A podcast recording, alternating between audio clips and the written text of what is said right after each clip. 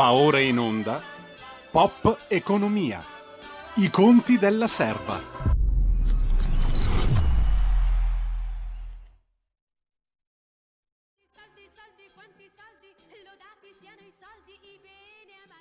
tempo vi ricordo che chi vuole intervenire può farlo ai nostri telefoni allo 02 6620 3529.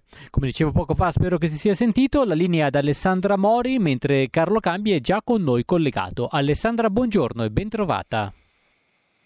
Ben, buon pomeriggio, buon pomeriggio Roberto e a tutte le ascoltatrici e gli ascoltatori di RPL e un grande abbraccio da Roma.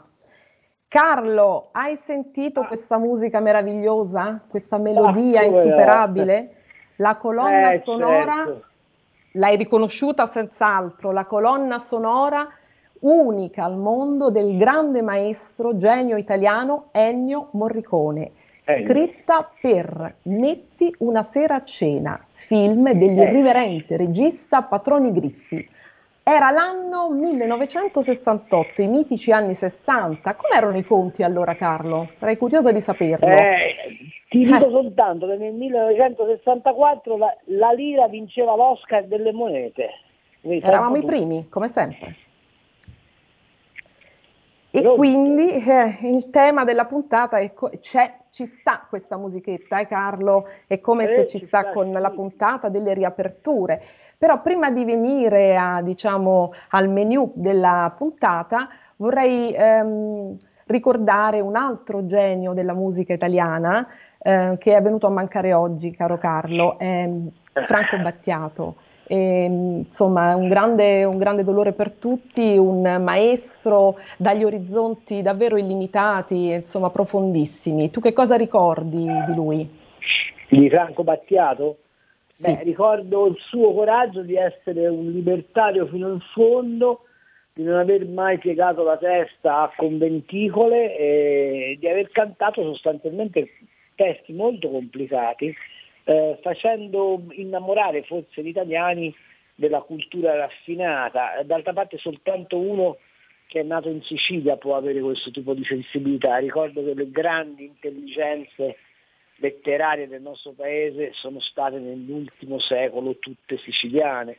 Perché? Perché lì si concentra quell'idea di mondo che è figlia del sincretismo tra gli arabi, i normanni, gli sveli e poi dopo eh, le, le, capacità autoctone di sviluppare pensiero e, e se, come ho sempre detto una civiltà che è stata in grado di inventare la stanza dello scirocco, poi un giorno ne parleremo, bellissimo. È una, è una, civiltà che ha un rispetto dell'umano, molto, che ha un rapporto del, dell'umano col, col naturale molto superiore. Quindi di Battiato ricordo questo e poi devo dire che oggi purtroppo è morto, ma bisognerebbe dire al, al, nostro Mario Draghi di ascoltare quel verso, cerca un centro di gravità permanente. E lui Esattamente Carlo, lo volevo dire. Esattamente. Non l'ha trovato, c'è solo la gravità permanente, ma non il centro.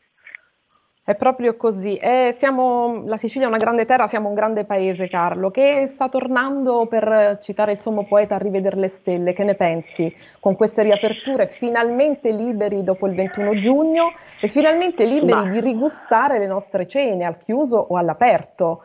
E tra un pochino ne parleremo con un famosissimo, irriverente chef, un tuo grande amico. Dico, Chi è Carlo? Presentacelo. Sono, ti dico la verità, sono molto d'accordo con Giancarlo Giorgetti.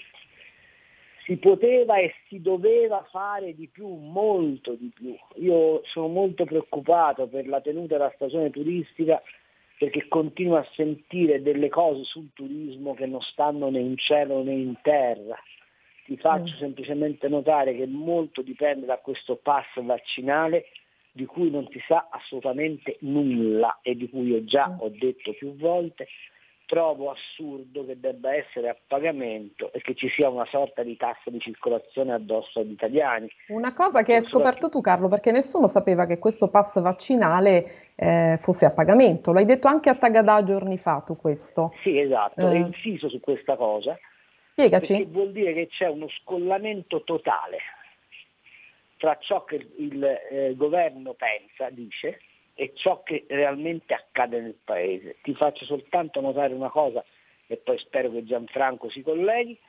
Gianfranco Vissani, che non l'abbiamo ancora presentato, esatto. il tuo grande amico, Vabbè, il grande no, chef, sa- noi, un grande maestro della cucina italiana. Si deve collegare.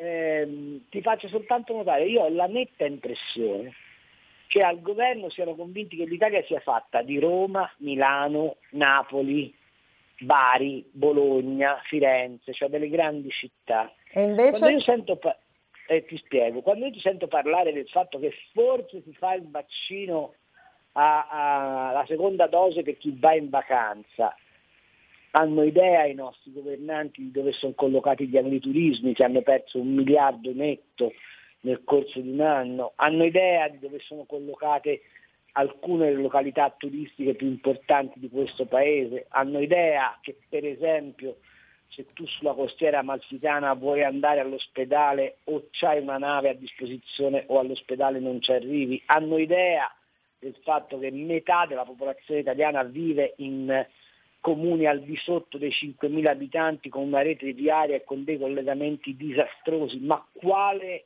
seconda dose distribuita da chi e dove? Eh, e, e se noi affidiamo l'idea che il turismo riparta a questi slogan pensati al tavolino da un pool di esperti che mai si confrontano con gli operatori, francamente faccio fatica a pensare che ce la faremo.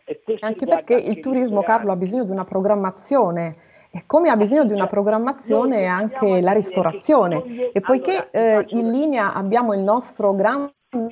È arrivato? È arrivato! Sani, lo chiediamo a lui. Gianfranco Vissani è collegato? Sì, sono collegato. Oh, buon pomeriggio. Buon pomeriggio signora, come sta? Come sta? Lei come sta? Io sto bene, guardi, sto rientrando da Milano dopo dieci giorni, non so. Beh, e allora ci dia una panoramica di Milano. Come ha trovato Milano? Milano è una città sicuramente che vive, vive con le sue regole. Alle 10 ieri sera stavamo mangiando e mi ha, mi ha detto oh c'è che andare via eh. Cioè, eh, ma io ho sentito una certa polemica e una sua arrabbiatura. Che cosa è successo ieri sera? Aveva preso freddo, non aveva digerito? Ci dica. No, no, no, no, no. io preso, stavo bene, avevo mangiato, però ti voglio far capire che questi qui alle 10 vengono là ti cacciano via. Perché ah. poi c'era il discorso anche della mensa. Capito? Uh-huh. Loro fanno anche, sì. fanno anche la mensa e la mensa possono rimanere aperto fanno come gli pare, capito? Beh, ora è un po' cosa... freddino, però il 21 saremo, penso, tutti liberi di andare a cena, insomma. Infatti noi abbiamo intitolato la nostra puntata Metti una sera a cena. Lei è contento di questo, insomma, che cosa pensa? Ce la faremo a tornare a cena? No, io penso di sì, che apriranno, però volevo dire, in quelle parole che ha detto Carlo, eh, sì? io volevo dire due cose eh, vogliamo parlare che loro hanno, ieri erano in collegamento con un'altra radio e parlavano di Londra e di Parigi.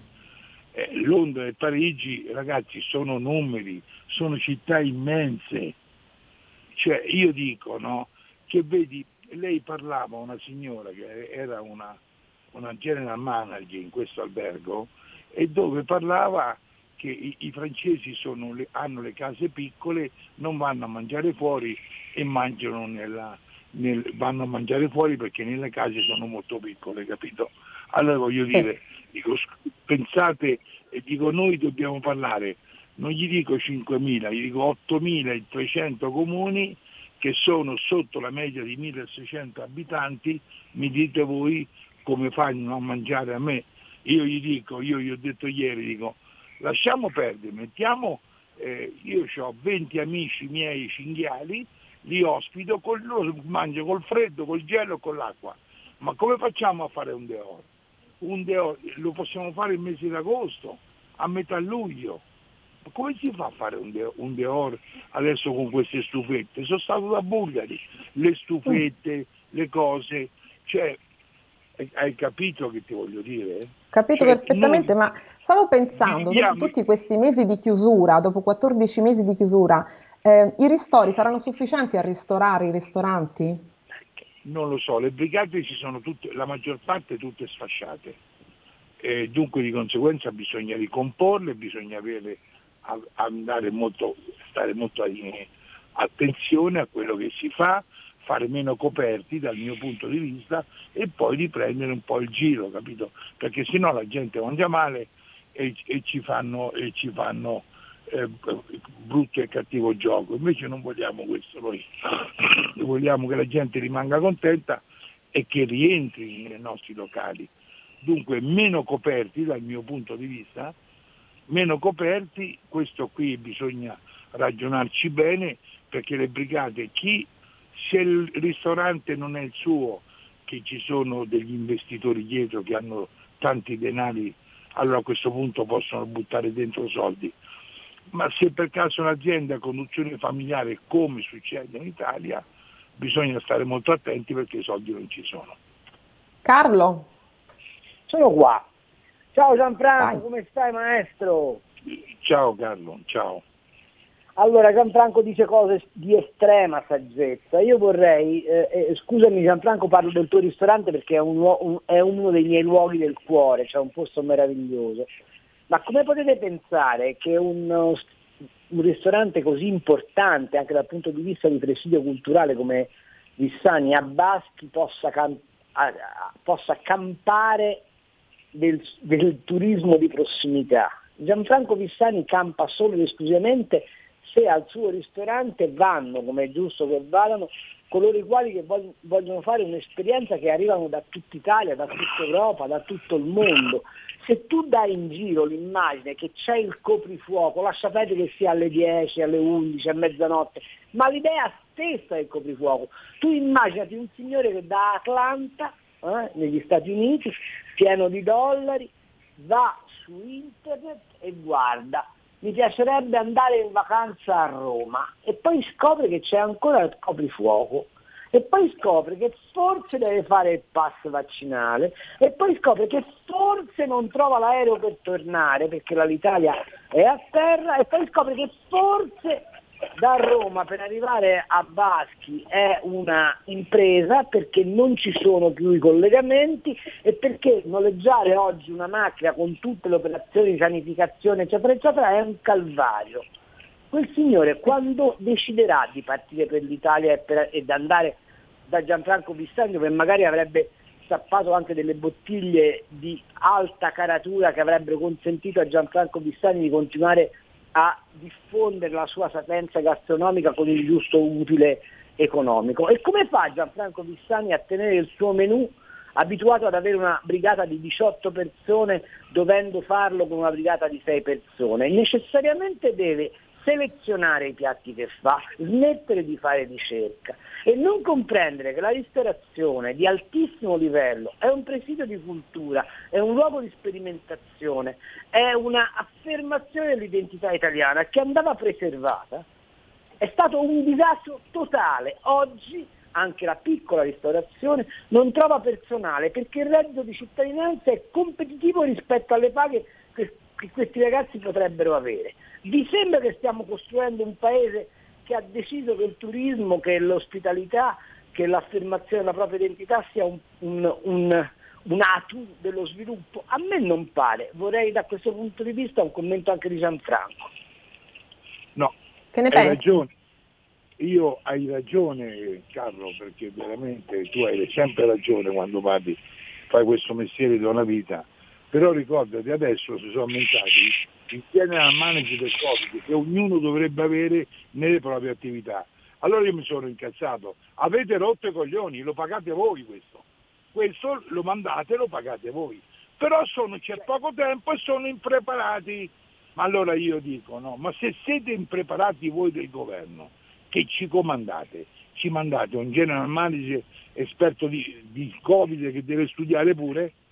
Cioè, qui mi sembra eh. gli, gli, anni proprio pesanti della polizia e dei carabinieri, quando io venivo a Roma, io mi ricordo, e stavo su via Foli Imperiali, stavo con quattro amici alle due notte, sai, andavo a prendere il pesce e a un certo punto ci hanno fermati, ci hanno messo con la pistola contro le, pensavamo che fossero banditi. Sti testa dei cazzi, benché maggiorenni, hanno chiamato mio padre e mia madre, ma che testa di cazzi, guarda. E però eh. per farti capire che in quel tempo andavano a vedere libretti di quello che si doveva fare, ma tu pensa un po' tu che stiamo facendo. Tu Gianfranco, se potessi parlare con qualcuno del governo, un ministro, lo stesso Draghi, che cosa chiederesti? Una cosa che chiederesti subito. Lanciamo un appello qui allora, da RPL. Allora, prima, prima, di tutto bisognerebbe azzerare, eh, a non azzerare, mettere da parte il debito pubblico che noi abbiamo, che quello lì è quello che ci fa star male, no? a tutti. Certo. Salvaguardare il cittadino italiano e stampare gli euro, perché l'Europa, la Francia, la Germania, e compreso l'Italia, abbiamo bisogno di soldi per sostenere, perché la Francia dava 10.000 euro al mese alle aziende, piccole aziende, 10.000 euro azienda, azienda e pagava pure i dipendenti, ma questo vale per l'Inghilterra, vale lo stesso Cipriani che in Spagna aveva un albergo di 600 di 600 euro, 600.000 euro gli hanno dato, però per farti capire, la Germania ha mantenuto tutto lo standard. Magari oggi si trova alla canna del gas, è vero la Germania. La, con la Brexit la, la, la, nostra amica Inghilterra ci doveva dare all'Europa che si è staccata 250 miliardi, ma non li vedremo più, te lo dico io, però per farti capire a quell'altro gli addebito il, il, debito pubblico, perché chi è che non ha debito pubblico? Parliamo di Bruxelles che ce l'ha più forte dell'Italia, però nessuno dice niente. Allora come funziona? È un gioco che va pesante, cioè dobbiamo aiutare queste piccole e medie imprese, l'industria eh, familiare, la media e piccola A conduzione impresa, familiare, certo. Cioè, questo devono fare, non ci sono altre vie di salvezza. I grandi alberghi oggi sono Sciga, domani è la Westin Hotel, un'altra volta è quello, un'altra volta è il Four Seasons, ma non cambiano gestioni, ma perché magari è entrato uno che se l'è preso, se l'è portato via, ma quelli hanno pozzi di soldi, noi non abbiamo niente. È questo che ti voglio far capire. Stato chiarissimo, come sempre, Carlo. Sai Gianfranco, mi veniva una battuta di chiedere a Franco Ricci, il nostro amico della Fondazione Sommelier, di fare i sommelier del vaccino da qui in avanti, perché mi pare di capire che eh, ci servono più i sommelier del vaccino che i sommelier del vino. Cioè quello che non si è capito, e credo che questo voi ristoratori l'abbiate raccontato, gridato, detto in tutti i modi, è che le vostre imprese non sono imprese che uno gira la chiavetta e ripartono sono imprese no. che siccome vivono di esperienza e di capitale umano, se tu perdi quel capitale umano, perdi il, il, la capacità di fare business, la, la capacità di, fare, di, di, produrre. Allora noi non abbiamo salvaguardato né il capitale finanziario delle imprese, né il capitale umano delle, delle, delle imprese. E quindi oggi, secondo me, voi ristoratori dovreste pretendere tre cose. La prima, un anno fiscale bianco. La seconda, il, la qualificazione di istituti professionali per ricostituire il patrimonio di eh, capitale umano, di capacità da utilizzare nei ristoranti. Terzo, un grande sforzo del Paese per la promozione della qualità del cibo italiano. Perché un'altra e adesso veniamo anche detta, a questo, Carlo, prego, finisci. Un'altra cosa va detta, stanno approfittando della debolezza del sistema imprenditoriale italiano intorno al, a, a, a, all'enogastronomia per sferrare un attacco mortale al valore di questo comparto. Ed è una regia internazionale benissimamente orchestrata. Gianfranco Pissani da questo punto di vista, ma, ma come lui tutti i grandi cuochi e i grandi gestori di ristoranti, sono dei resistenti, sono partigiani sulla trincea della qualità italiana, ma ci stanno cercando di spazzare via da questo punto di vista. E sapete che la bilancia agroalimentare nazionale segna comunque positivo il saldo, perché nell'annus horribilis l'export dell'agroalimentare ha fatto da traino e questo è il paradosso. L'export che però cerca anche altri sbocchi, come tu ben sai Carlo, perché ora punta anche sulla Cina. Come faremo? Ma con la Cina eh, io vorrei fare i conti menando le mani, ma questo è un altro paio di maniche. Eh, Gianfranco è ancora con noi? Sì. Sì, sono io. Allora Gianfranco, una, vorrei che tu raccontassi ai nostri, ai nostri amici e amiche di RPL la fatica di fare il ristoratore. Perché secondo me la gente non ha capito che il tuo è un mestiere faticosissimo. Una, Com'è la giornata di Vissani? Eh? Bello Qual è la tua giornata? Raccontala. Ma so, la mattina per esempio si partiva la notte per andare a fare spesa ai mercati generali di Roma e dunque facendo spesa si tornava, si metteva a posto la roba e si faceva il primo servizio, con, magari con, con affanno perché non c'erano i tempi, no? E noi, con eh. affanno e poi bisognava eh, prendere il buffet, rismontarlo, ri, ri, rimontarlo alla sera perché la roba andava male. Cioè io veramente nel 1976-77 avevo forse il più grande buffet, ma ero un pazzo, ero un pazzo senza limiti perché lasciavo sempre un, questa roba immensa eh, come buffet dal ostriche, tartufi, caviale, eh, scampi vivi, cioè era veramente, io avevo il mondo che veniva a mangiare da me. Mi ricordo che c'era sempre la fila il sabato e domenica fuori, ma noi non, non, eravamo capaci a fare conti. Io pensate che pagavo i scampi 12.000 lire al chilo, pensate quanto li pagavo, però erano Paranza. Mm quelli di pranza, quelli vivi, poi passavo a pigliare i funghi porcini, poi passavo a prendere i fiori, poi passavo a prendere quello che mi serviva e poi tornavo a casa. E mio padre dice ma Gianfranco è nato, è nato a Roma, dice che ha preso la macchina a furgoni e i furgoni, porca miseria. Allora dovete sapere che questo signore che vi sta parlando, che ha una dote innata, perché Gianfranco Vistani è l'unico che riesce a fare dei piatti con 60 ingredienti e, e alla fine ne risulta un'armonia di sapori eh, straordinaria e poi però riconosci ognuno dei sapori del piatto. Io ho ancora nella, nel, nelle papille gustative una sua zuppa d'ostriche eh, con polvere di caffè e liquirizia che era una cosa che si andava giù di testa a mangiarla, ma detto questo, eh, questo signore ha fatto una fatica bestiale in vita sua e come lui gran parte dei grandi cuochi e dei grandi ristoratori italiani e nessuno gli ha mai riconosciuto di aver costruito la grandezza dell'Italia in quel pezzo di attività che gli compete. Ecco, credo che questa pandemia abbia, come posso dire, immiserito ulteriormente il, la considerazione del ristoratore. Ho visto, ho sentito forze politiche ritenere che loro fossero tutti dei potenziali evasori.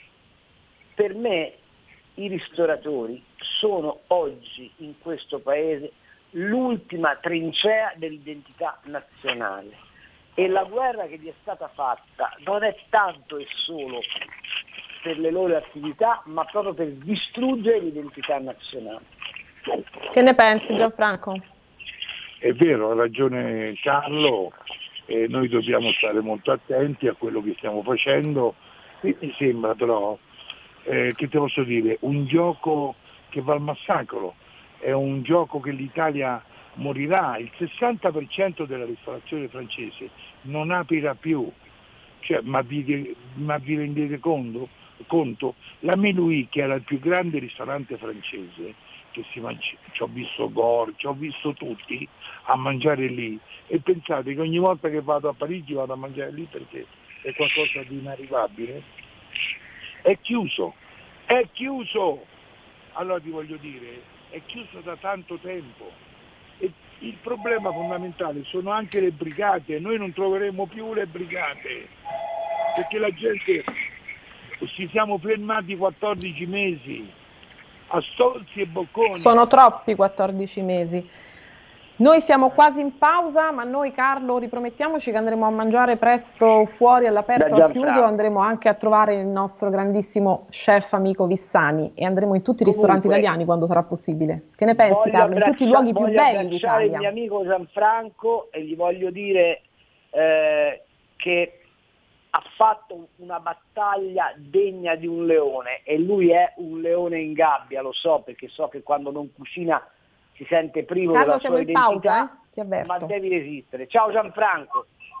Ciao. Un grande abbraccio, grazie. Ciao Ale, ciao. Grazie. Grazie. Porta con te ovunque RPL la tua radio. Scarica l'applicazione per smartphone o tablet dal tuo store o dal sito radiorpl.it. Cosa aspetti?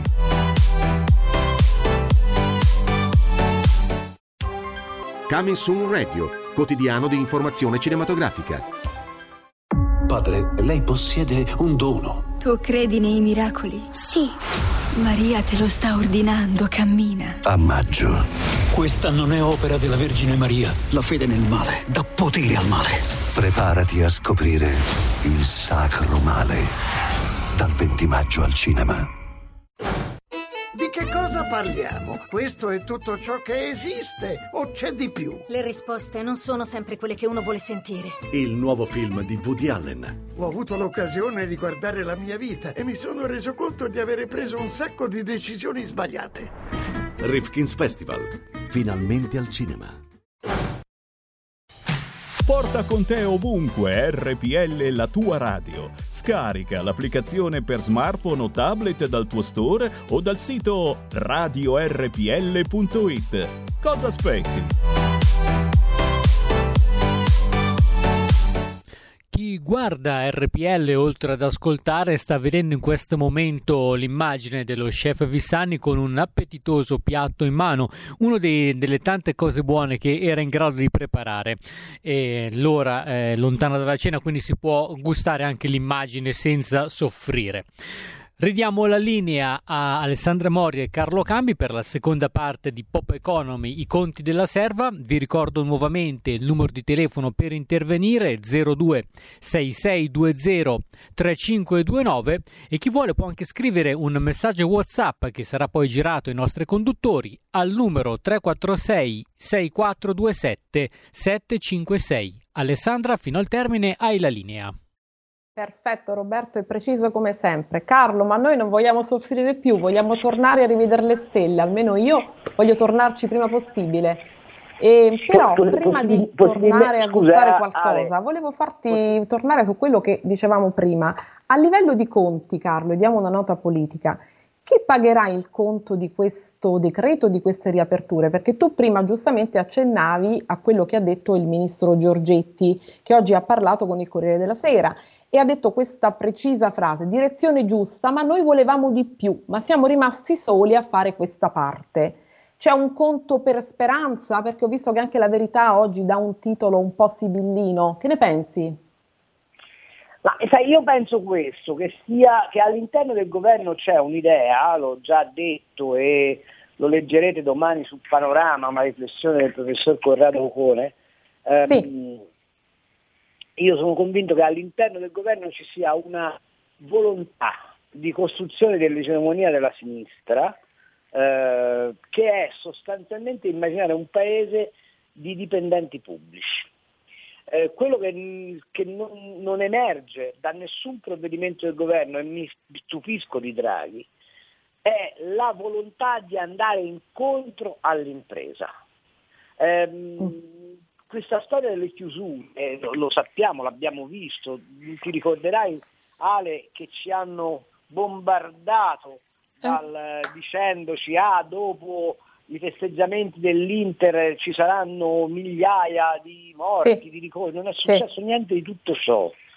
Ma perché? Perché la paura, o meglio, il, eh, il tenere tutti sotto il tacco sanitario è eh, funzionale a imporre una visione di economia e di società. È, è- Quindi quando Giorgetti dice volevamo di più ma siamo rimasti soli, è perché Giorgetti eh, rappresenta quella parte d'Italia che fa i conti con l'economia reale. Eh, eh, non, so se, non so se ti è capitato di fare questa riflessione. L'altro giorno la Banca d'Italia... Abbiamo un ascoltatore, Carlo, e credo che Ah, voglia lo proprio te, sentiamo, quindi lo prendiamo al volo. Lo sentiamo, lo sentiamo. Buongiorno Carlo, sono Mauro di Reggio. Emilia. Ciao. Vedi, dunque, se le notizie che ho sentito non sono sbagliate, io so che il turismo vale il 13% del PIL italiano. Così e già questa è una, è una pazzia pura perché basarsi sul turismo, hai visto, basta solo una cosa che ti si azzera completamente tutto. C'entra il fatto anche che con le lenzuolate di Bersani che ha liberalizzato tutto, quindi le tabelle merceologiche sono diventate due, alimentari, somministrazione o tutto il resto, non c'è più il discorso che veniva fatto una volta, ovvero quando uno cessava l'attività aveva diciamo, l'avviamento che veniva pagato, ti basta solo certo. un'autorizzazione poter, dal comune per poter aprire. Per cui anche tutti i ristoranti, voglio dire, quando noi a settembre ci troveremo, che dovremo cominciare a fare la legge di bilancio per quest'anno, ci saranno un sacco di licenziamenti. Il turismo, cioè tutta sta gente che adesso sì c'ha voglia perché un anno e mezzo che è chiusa che vuole andare fuori nei ristoranti, ma uno che ha moglie e due figli e prende 800 euro di cassa integrazione, quante volte credete che ci possono uscire in un ristorante, anche spendendo 20 euro e basta a testa beh, per ogni pasto? Il turismo, abbiamo perso 260 milioni di presenze, adesso ti dicono che ne arriveranno non si sa quante, ma io ti dico la botta che ha preso l'economia europea europea, anche a livello di altri paesi, farà sì che del turismo da noi non ne arriverà. Per cui c'è da mettersi le mani in testa, perché noi siamo già completamente andati. Carlo, siamo eh, andati? Speriamo di no, eh? eh non, so se, non, so se, siamo andati, ma non, ma certo non siamo messi benissimo e di questo pare che non interessi niente a nessuno. Noi su B-Economy l'abbiamo scritto molte volte, ricorderai, vero Alessandra? Eh, beh sì, tutti i giorni eh, lo fatto, scriviamo, diciamo che lo scriviamo un giorno sì e l'altro pure, quindi. Eh, sì, siamo soltanto, il problema è che siamo solo noi eh, abbiamo fatto eh. questa riflessione ed è quello che stavo facendo prima, il nostro ascoltatore ha perfettamente ragione a dirci quello che dice, però è passato così come mh, mm, come acqua sul marmo il fatto che la Banca d'Italia ha certificato che abbiamo 2.650 miliardi di debito, che questo debito è cresciuto di 27 miliardi, ma non in conseguenza dello spostamento di bilancio, ma per il maggior fabbisogno della macchina statale e che contemporaneamente a fronte di una riduzione del PIL sono aumentate le entrate fiscali. Cioè qui stiamo assistendo alla distruzione dei fondamentali di un'economia di mercato. E in questo paese sembra che non frega niente a nessuno. Quando io dicevo il turismo, il turismo è una straordinaria macchina da soldi per l'Italia, d'altra parte non è che abbiamo molte altre alternative dopo l'epoca delle privatizzazioni, peraltro favorite anche da Mario Draghi, abbiamo svenduto buona parte della nostra capacità industriale, almeno per quel che riguarda i settori di base, pensate alla chimica di base, pensate alla, alla siderurgia di base, pensiamo al, um, alla meccanica di base, tutta questa roba qua noi l'abbiamo svenduta e non ce l'abbiamo più. Eh, eh, eh, e quando io penso che... C'è anche un'altra chiamata, vediamo un po' ah, Carlo, ah, i nostri avanti, attentissimi avanti. ascoltatori, ascoltatrici e ascoltatori. Prego, buonasera. Sì, buonasera, sono io. Buonasera a lei. Telefono, salve, telefono dal Veneto e complimenti che bella. a la, leg- la regione, regione, più bella forse. Noi abbiamo anche eh, intervistato grazie. il presidente Zaia, ricordi Carlo? Lo richiameremo sì. a breve. Eh, Le piace il presidente Zaia? Eh, e se, senti, io che, che eh, collaboro con la ristorazione come fornitore, eh, pochi, eh, soprattutto del governo, eh, non si sono resi conto che dietro una semplice pizzeria o un semplice albergo c'è una filiera incredibile. Voi pensate che l'Italia è il paese del mondo che produce più forni per pizzerie. Quindi un forno, una brava pizzeria, una pizzeria che si rispetta, in 4-5 anni cambia il forno, perché si consuma, perché ci sono modelli nuovi, perché ci sono nuove performance. Tu prova a pensare a tutti i produttori, poi tutte le attrezzature che ci sono, tutto l'HCCP, quindi tutti i detergenti per disinfettare, eccetera. Ci sono fior di aziende che producono dietro la ristorazione. Qualsiasi albergo non si lava più le lenzuola, ci sono le lavanderie industriali che sono ferme anche quelle, anche quelle hanno migliaia di dipendenti. Quindi la prova del fuoco sarà quando si riaprirà a pieno perché qui veramente si rischia un tracollo, poi quando ci saranno i licenziamenti diventa, diventa veramente difficile. Lei che ci dice, com'è la situazione in Veneto ora?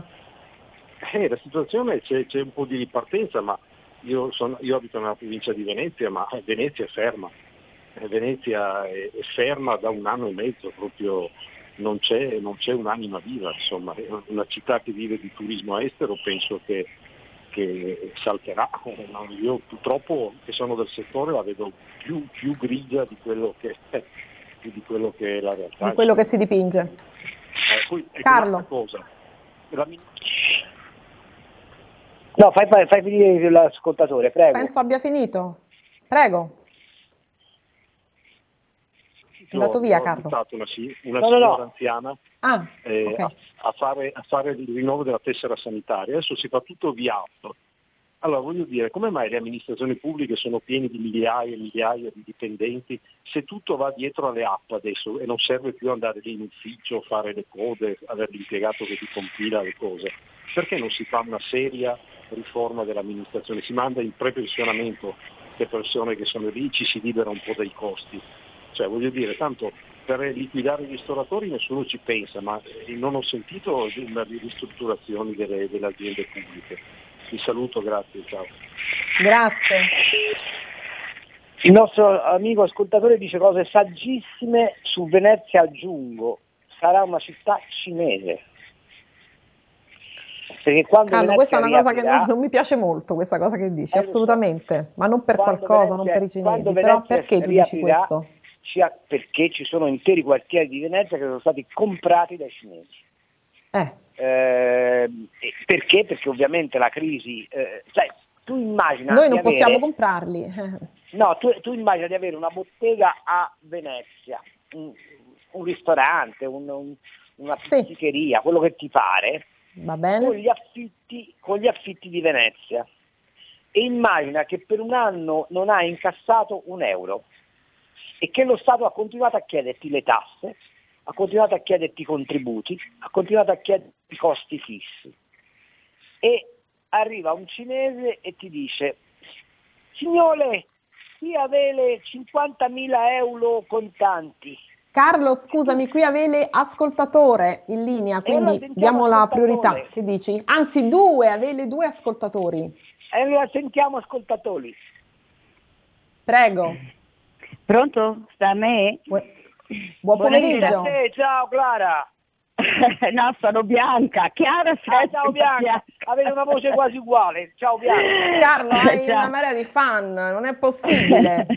Finalmente no, ascoltatrici. Da, telefono da Firenze perché avendo sentito il Signore di Venezia devo far sentire anche la voce nostra perché eh. Firenze è da piangere, eh, fa solo eh. piangere. Come Comunque, anche a me che se penso alla mia Firenze mi viene veramente da piangere. Vai. Viene da Vuole piangere. un mecenato, Lorenzo il Magnifico. Eh, veramente da piangere. Eh, mi meraviglio che ancora qualcuno dica che non si rendono conto che succede, si rendono conto benissimo di tutto. Questa cosa è voluta, io sono angosciata da questo fatto, i piccoli devono sparire, capisci? Io ho un figlio che, eh, che fa l'NCC, vi, vi dico che siamo nelle peste perché effettivamente Firenze non ha più nessuno, i tassisti sono fermi. Io a volte prendo il taxi per, perché li voglio un, un po' eh, incoraggiare. Ecco, preciso. Volevo dire solo questo, che non è vero che non si rendano conto, qui c'è una volontà. Ciao Cambi! Ciao Bella, un abbraccio, ti do un bacio viola. Ciao. Pronto? Ce n'è un altro, un, un altro ascoltatore. Sì, Posso andare in linea? Certo, prego. Allora, eh, se prima qualcuno diceva che faceva piangere, adesso vi faccio ridere. È pensabile, ora, le è pensabile che le prefetture in un ufficio dal quale il lavoro, dipende il lavoro di persone come guardie giurate, guardie a caccia, eccetera, eccetera, riceva il pubblico due ore, un giorno alla settimana per appuntamento per via del Covid e questo sta durando da due anni, sta ritardando il lavoro di un sacco di persone, di un sacco di gente. Allora, una riforma, una riforma ve la suggerisco io.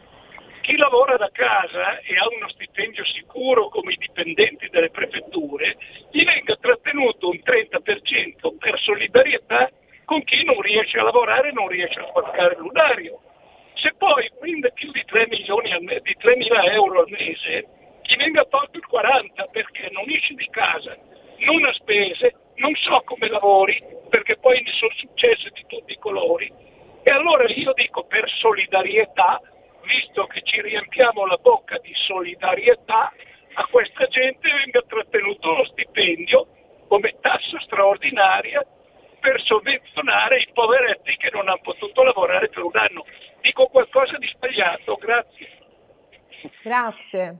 La, solidar- la solidarietà vera, non quella fittizia, Carlo vista da, da, un liberale come me non dice una cosa sbagliata, dice una cosa assolutamente coerente. Però le, le, faccio notare però che invece i sindacati del pubblico impiego hanno ottenuto, e, e, perché minacciavano uno sciopero, i buoni mensa anche per chi sta in smart working, cioè, quindi voglio dire, mi pare che andiamo in direzione opposta e contraria. Detto tutto questo, però, da quello che lo vedi anche tu Alessandra, da, eh, da, dalle telefonate che ci arrivano, c'è uno scollamento enorme tra la rappresentazione del paese. Tra il paese fatta, reale e quello che ci esatto, descrivono e quello che leggiamo. Quello, sì. E quello che viene fatto sul mainstream dei mezzi di comunicazione, ma anche sulle decisioni che vengono prese a livello di governo. Il, il, il, non considerare i tassisti, il non considerare gli NCC, il non considerare le filiere lunghe, che stanno dietro la ristorazione, per non parlare di quelle del turismo, per non parlare di quelle della cultura, degli spettacoli. Tieni presente che qui siamo ancora a domandarci se e in che misura chi lavora nelle terme possa o non possa tornare a lavorare. Queste categorie Quando... sono state totalmente trascurate. Ti ricordo esatto. che noi su The Economy abbiamo fatto uno speciale sul mondo dello spettacolo e torneremo presto su esatto. questo Beh, e torneremo presto sui problemi dell'arte, no? della cultura e di questi settori che sono stati i più trascurati. Eh. Pensa ai parchi di divertimento, pensa alle discoteche che sono chiuse da due anni. Musei che peraltro segnalo potevano musei, essere benissimo ecco, riaperti, allora, benissimo perché i musei sono metri quadri, metri quadri limitati, quindi potevano essere organizzati e aperti da subito. Quindi tu, questo tu è stato davvero...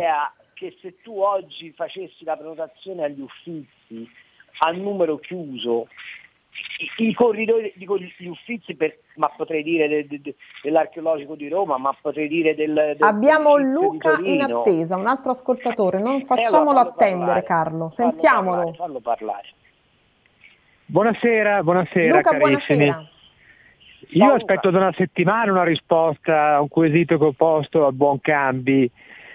Io spero non si sia dimenticato, sono Luca da Colico.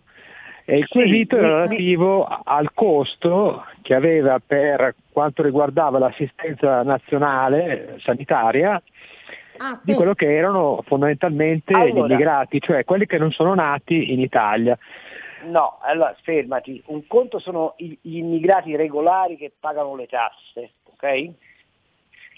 I quali pagando le tasse e resiedendo in Italia ovviamente hanno diritto all'assistenza sanitaria, ma eh, contribuiscono come qualsiasi altro italiano che eh, paga le tasse. Se invece tu ti riferisci ai profughi, a quelli che stanno a... Eh, ti dico quant'è il costo eh, stimato giornaliero di ognuno di essi, è intorno ai 450 euro. Sei contento? No, ma io, mm, cioè nel senso, mm, pensavo, non pensavo a una cifra del genere, ma io mi riferivo a un discorso diverso. Siccome certi intellettuali, intellettuali certi pensatori, chiamali così sì. per fare un complimento di sinistra, come il signor Saviano, dice che abbiamo bisogno di immigrati perché non facciamo abbastanza figli, io vorrei sapere fino a che punto, e questa è una tesi che tanti anche economisti eh, famosi o famigerati, a secondo del punto di vista di sinistra, sostengono no? che bisogna importare della manodopera perché, perché ne abbiamo bisogno.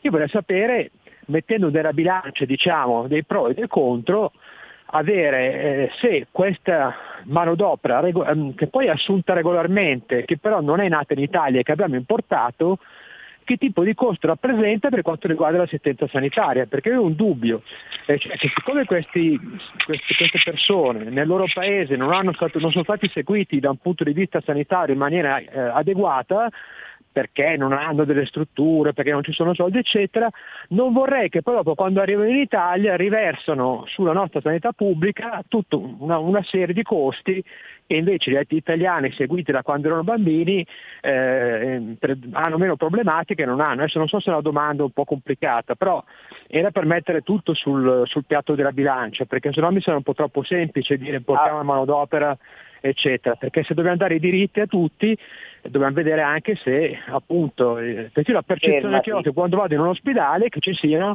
tantissimi cittadini o comunque richiedenti assistenza che non sono cittadini italiani, tutto qui, era questa la domanda. Fermati. Vi ringrazio che... e vi ascolto per radio, grazie. Ok, grazie, buona risponderti serata. perché secondo me la tua domanda è mal posta, ok?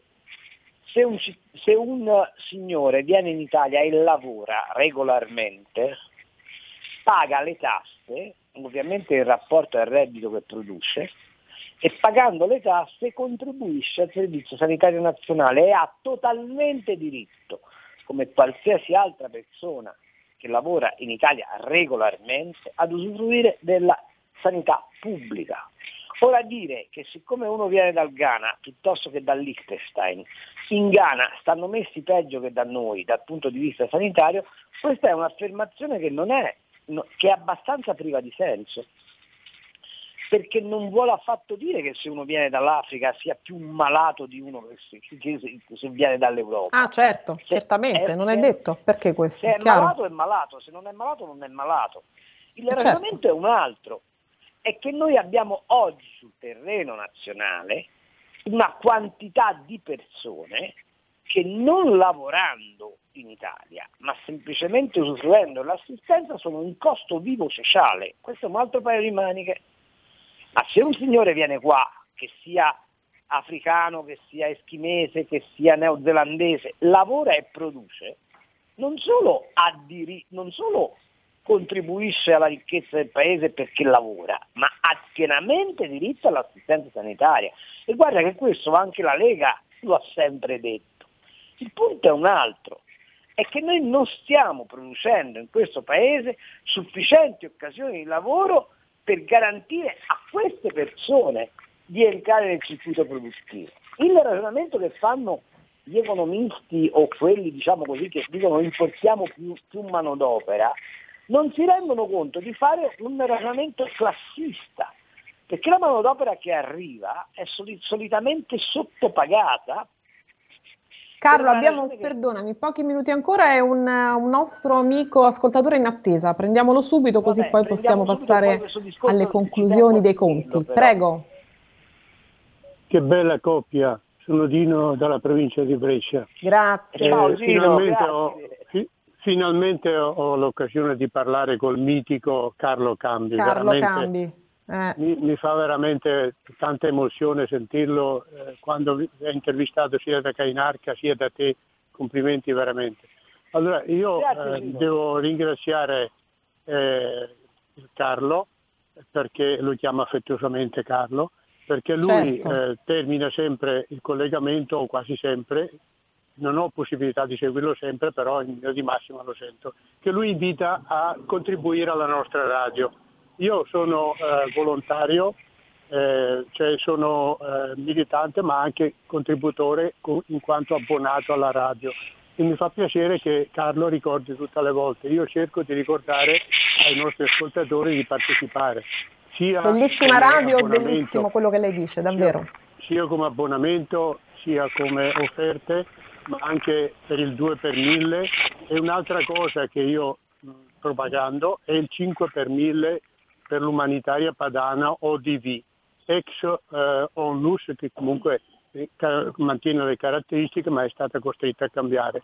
E vorrei ehm, diciamo, invitare tutti gli ascoltatori no, a contribuire. Intanto col 2 per 1000 che, che c'è una propaganda incessante sulla nostra radio, ma anche per il, eh, il 5 per 1000 per l'umanitaria padana ODV, organizzazione di volontariato e spero che eh, la gente ascolti e partecipi perché in, questo, in questi anni di eh, Covid c'è stato un gran, diciamo, si sono persi un sacco di, di, di, di contributi e per sì. cui bisogna rimpinguare le casse. Eh, vi ringrazio tantissimo, avevo altre domande da fare ma le farò in un altro momento. Ci risentiremo, ci risentiremo senz'altro, anche perché siamo in chiusura. Gino, Grazie. Gino, chiama, chiama, domattina quando sono con Cainarca ecco. e mi fai le domande. Allora, Buona idea. Eh, Carlo, abbiamo allora, pochissimi minuti, tante eh, cose volevo, dovevamo volevo, vedere, dovevamo, dovevamo, occuparci di tante cose, ma lo faremo la prossima volta. Allora. Volevo finire questo discorso, scusa Alessandro, un attimo solo Vai, su, sì. su, sulla manodopera estera. Eh, ehm, il, problema vero è che quando ci dicono che noi dobbiamo sostituire manodopera, fanno un ragionamento classista e razzista loro, perché l'importazione di manodopera dall'Africa o comunque dai paesi svantaggiati è teorizzata da coloro i quali vogliono abbassare il costo del lavoro in Europa, abbassando anche i diritti ai lavoratori, invece il discorso che vi faccio io è il contrario. Se arrivano i migranti e quelli che hanno diritto al, al, a, a, rimanere in Italia perché sono eh, effettivamente profughi, vanno trattati esattamente come gli altri lavoratori, Veloce Carlo, stiamo chiudendo, non abbiamo tanto tempo. I diritti del lavoro e bisogna rafforzare gli stipendi, perché il problema serio che avrà questo paese domani è una crisi fortissima di domanda. Carlo, tempus fuggi, ti voglio concludere con questo verso di Franco Battiato. E il mio maestro mi insegnò com'è difficile trovare l'alba dentro l'imbrunire. Che ne pensi? Io sono per l'alba, Carlo, per la rinascita. Sì, anch'io sono per l'alba e per la rinascita, figurati uno che, che, che, che, è stato nutrito a Marsilio vicino fin da bambino, dal Rinascimento. Io la, la grande fortuna di frequentare Firenze sin da piccoli è proprio questa. Mm. Tu quando hai negli occhi quella bellezza ti chiedi e ti domandi perché non è ripetibile. Ecco, io sono convinto che sia ripetibile, ma vedete la differenza fra allora e ora è una sola, che allora c'era l'uomo al centro ed oggi hanno fatto di tutto per evitare che esista l'uomo. Tutto qua. Perché la bellezza chiama sempre la bellezza. Carlo, dobbiamo salutarci. Ti abbraccio e abbraccio tutte le ascoltatrici e gli ascoltatori. A martedì. Scusa, se la bellezza chiama sempre la bellezza è per questo motivo che mi telefoni allora. Certo, è chiaro. Tu sei bello dentro, Carlo, e fuori anche. Ciao ragazzi, è stato meraviglioso, un abbraccio a tutte le ascoltatrici e gli ascoltatori, un abbraccio a te Ale, ci sentiamo per la prossima settimana e mi raccomando, sempre su Ragionare per la Libertà e se va avanti sono due soldini contribuire perché la radio ha bisogno. Seguiteci, Ciao abbiamo tanti conti ancora da vedere perché oggi non siamo riusciti per mancanza di tempo. Abbracci a tutti. Ciao. Ciao. Avete ascoltato Pop Economia.